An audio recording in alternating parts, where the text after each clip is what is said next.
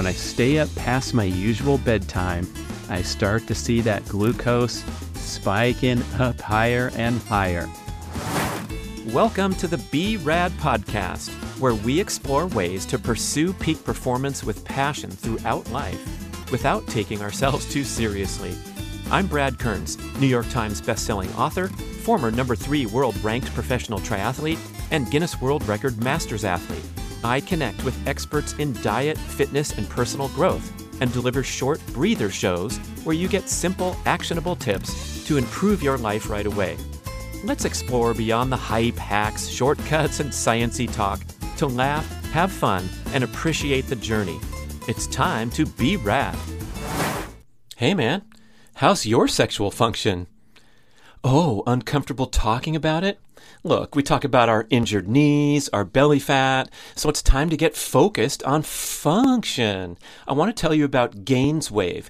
This is a cutting edge protocol where a handheld device sends low intensity shock waves into your penile blood vessels to stimulate a healing response and promote increased blood circulation and the growth of new blood vessels a skilled practitioner puts the GainsWave magic wand onto your magic wand, and after a series of 6 to 12 very brief treatments, which are painless but extremely effective, you get real results. GainsWave reports an 80% success rate.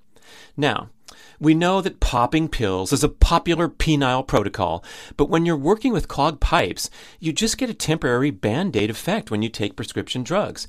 GainsWave addresses the cause of age related decline by stimulating growth factors and activating dormant stem cells. Translation stronger, harder, more sustainable erections. I learned about GainsWave from my podcast guest, Dr. Judson Brandeis at the Brandeis MD Clinic in Northern California. And there's a robust network of GainsWave providers that you can find on their website near you. Complete a series of treatments, and the beneficial effects will last for a long time, especially if you eat and exercise well to promote overall vascular health. It's a tune up for your equipment, and while it's great for ED, GainsWave is for any man that wants to combat the effects of aging and get a little boost for your A game. So please visit gainswave.com slash Brad. That's G-A-I-N-S-W-A-V-E dot com slash B-R-A-D to find a practitioner in your area, and you can take advantage of my special promotion, buy six treatments and get one free. You have nothing to lose and lots to gain from gainswave.com slash Brad. Hey, I want to do this breather show with my observations about using the NutriSense continuous glucose monitor. And I've been working with these guys for several years now, right when they first launched.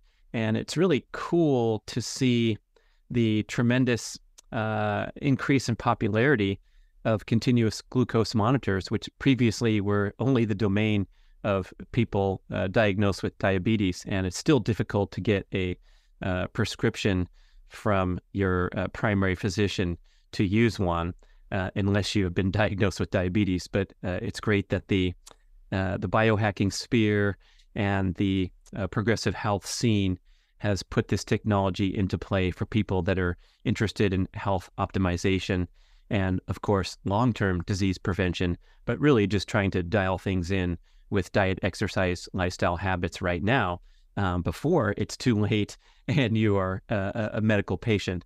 And I love that theme that emerged from Dr. Peter Attia's best-selling book. Um, what does he call it? Medicine 3.0, where um, the you know the, the future is wellness and disease prevention, where we don't go and seek medical care uh, when it's too late, which is pretty much how things go now, right? We we do get our uh, very uh, brief uh, annual checkups and routine tests, but it's such scratching the surface from what wellness and disease prevention really means. But if you think about continuous glucose monitor and gathering that data, um, this can be a great way to uh, see that you are um, headed down the right track or uh, what things that you're doing that are possibly causing uh, you to go off track. And so I would call a, a, CGM journey a bucket list item for virtually everybody. You don't have to go and get extreme here and put on the monitor for three consecutive years like Peter Attia did. But if you just do so much as a single course where you're putting the uh, the CGM on for two weeks, or the basic package, and NutriSense has a lot of nice different packages uh, where you can get one-on-one expert dietitian support and a couple uh, sensors, and go with you know perhaps a three-month journey to get a lot of data. Um, that can kind of tee you up for uh, good behavior habits for the rest of your life, and you'll have enough knowledge where you don't have to uh, do it more than uh, just occasionally. A lot of people are, you know, doing it uh, frequently and perhaps getting obsessed with all the numbers and perhaps misinterpreting some of the um, the the realities of how your body regulates glucose in the bloodstream. So I do want to caution people against uh, getting too deep into a number obsession and misunderstanding some of the big picture concepts. One of them is that um, anything besides a flat line of glucose is a mistake and is unhealthy. And I've had to talk people down from the ledge when they see this crazy spike after a meal and um, they, they can't believe it and they're really upset. Now, um, w- what happens is uh, the glucose is intended to spike after a nutritious meal and then uh, your body does a great job bringing it back down to baseline.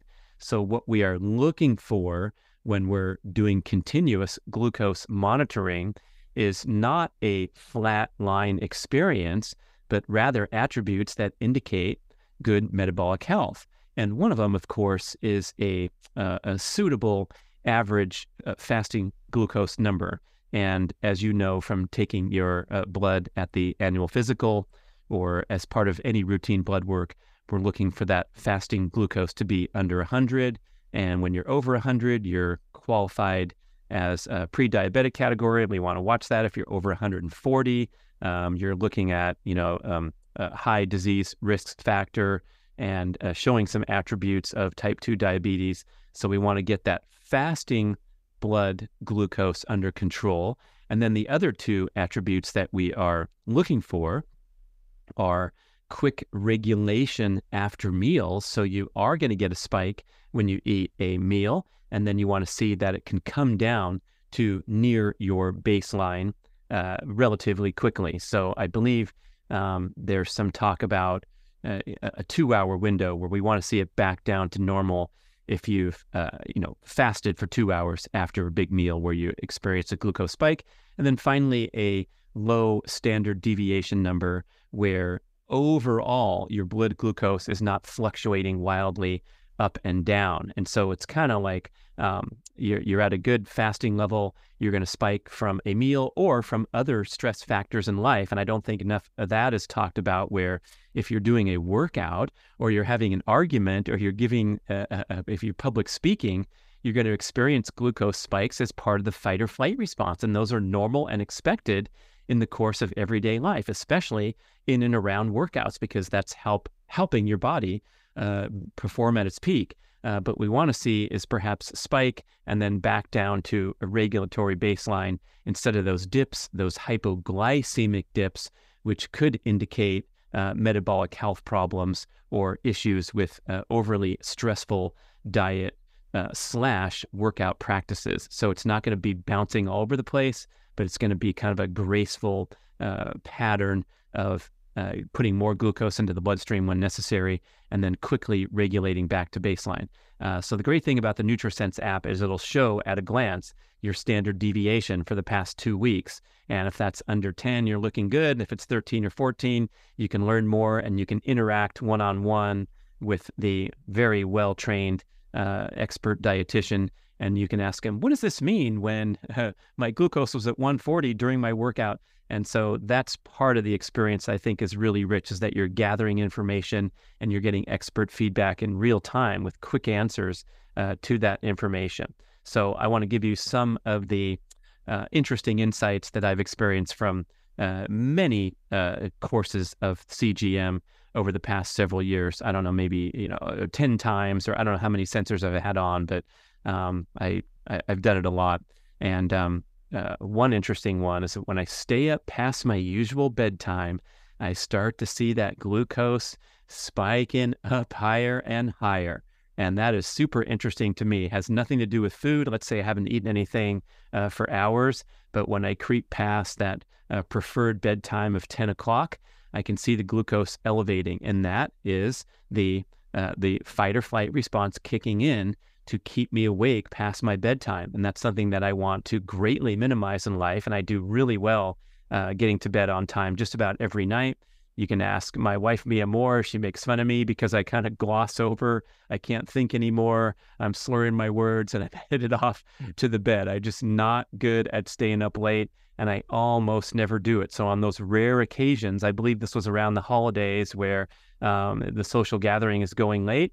And uh, I'm looking at the data later, going, "Wow, look at my glucose uh, from from 10 p.m. on into the night. If I went to bed at 11:30 or whatever, um, that was fascinating to me. So the cortisol, uh, the fight or flight response is keeping me awake, dumping glucose into the bloodstream via the process of gluconeogenesis. That is the conversion of amino acids into glucose to provide energy in a fight or flight type situation, which staying up past one's bedtime qualifies as fight or flight.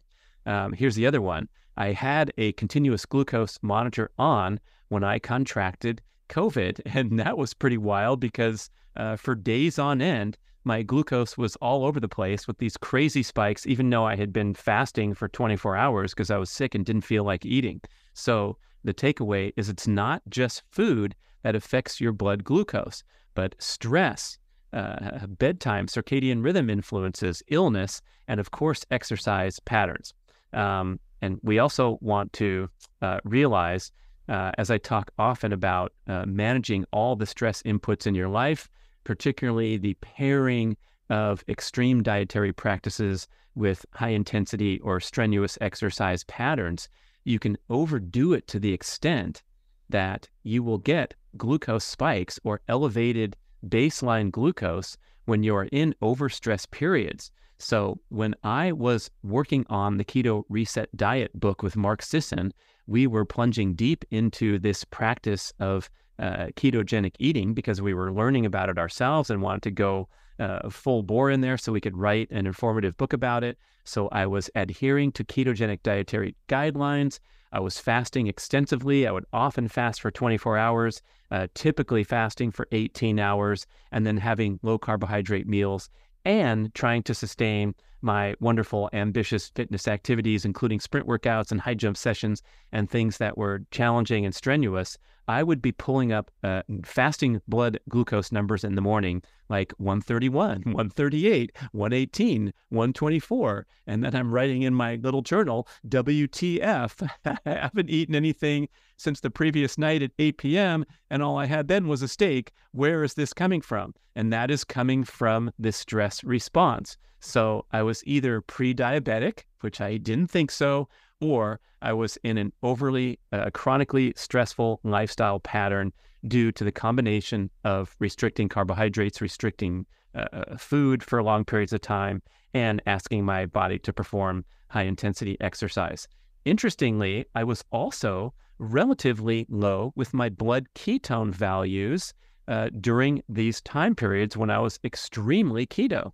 So, what the heck was going on with that? And I was testing with a blood ketone meter, obviously not the CGM, um, but I learned from great experts like Dr. Cate Shanahan uh, about this concept of ketone flux, where I was maybe uh, very well making whatever ketones I needed, uh, but I was using them quickly because I was keto adapted. I was metabolically healthy. And so they weren't accumulating in my bloodstream. So uh, I think this is somewhat faded now, but in the old early days of keto, people were obsessed with getting uh, their blood ketone values higher and higher as signs that they were uh, ketone making superstars. Uh, but when that blood ketone value is getting up to 3.6 or 4.2, uh, in many cases, there's a lot of personal variation involved. And there's also the idea that um, you're making them and you're um, not really using them efficiently. Okay, so uh, I would uh, encourage you to try your own uh, continuous glucose monitor experiment and see what comes up. Uh, one thing I want to mention is uh, a lot of the talk about people reporting in that different foods affect their blood glucose values differently. Um, I think this has gotten a little bit out of hand myself, uh, where you hear someone saying, you know, uh, interestingly, bananas don't spike my glucose very much, but pineapples I'm terrible with, and I get huge spikes. Uh, I'm going to uh, lash back and say, if you are consuming natural, nutritious foods that you enjoy, I would not worry too much about the variation and whether one is something that you're uh, tolerating poorly versus another.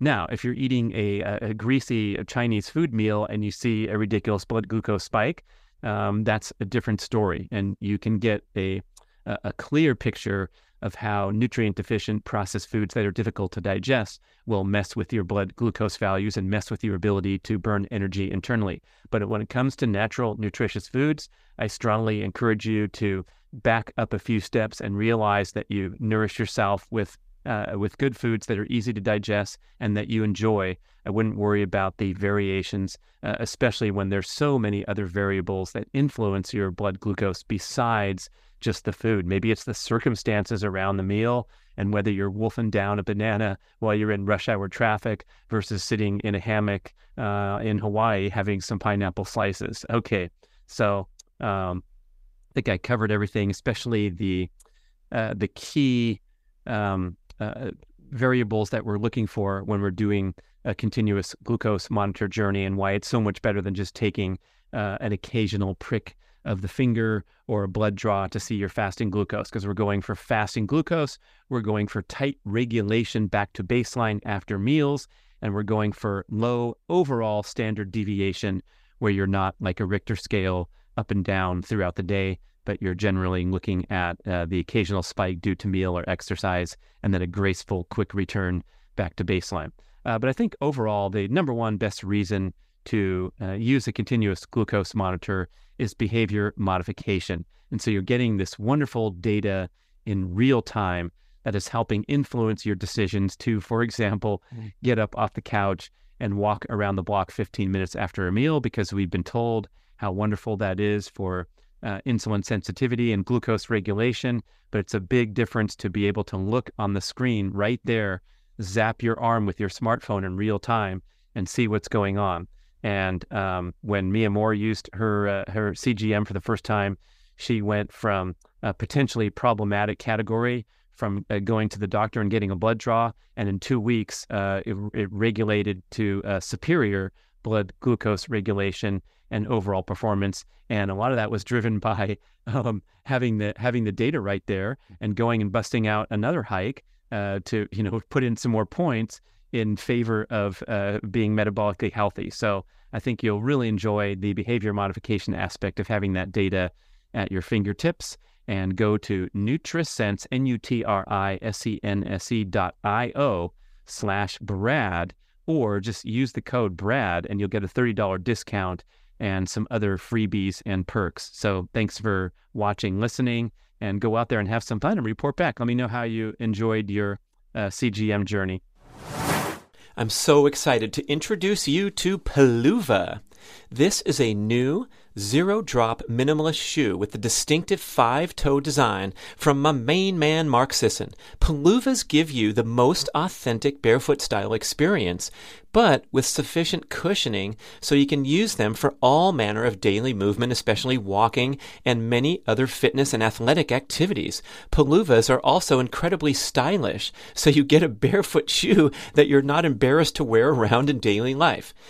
It's been so cool to see the popularity of minimalist shoes grow over the recent years, but Peluvas are a step ahead of every other zero drop wide box shoe because of the critical feature of individual five toe articulation, a separate slot for each of your toes. This allows for correct dynamic movement of the foot through the walking or running stride, which is impossible when your toes are encased into a single box, even a wide box.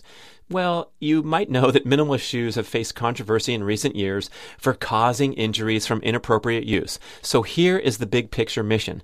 We want to get you walking in peluvas, living in your peluvas, going barefoot in your home or other safe areas as often as possible.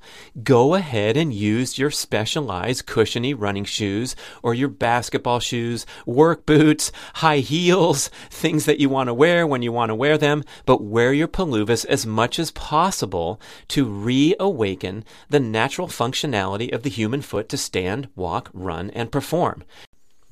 Do you want to try a pair? I'm certain that when you put them on and walk around, you are going to quickly realize that these are the most comfortable, natural shoes that you've ever worn. They are designed to feel like you're, quote, walking barefoot on a putting green please visit peluva.com. That's P E L U V A and use the code Brad Podcast and get 10% off your first pair. Peluvas, let your feet be feet. Thank you so much for listening to the B Rad Podcast.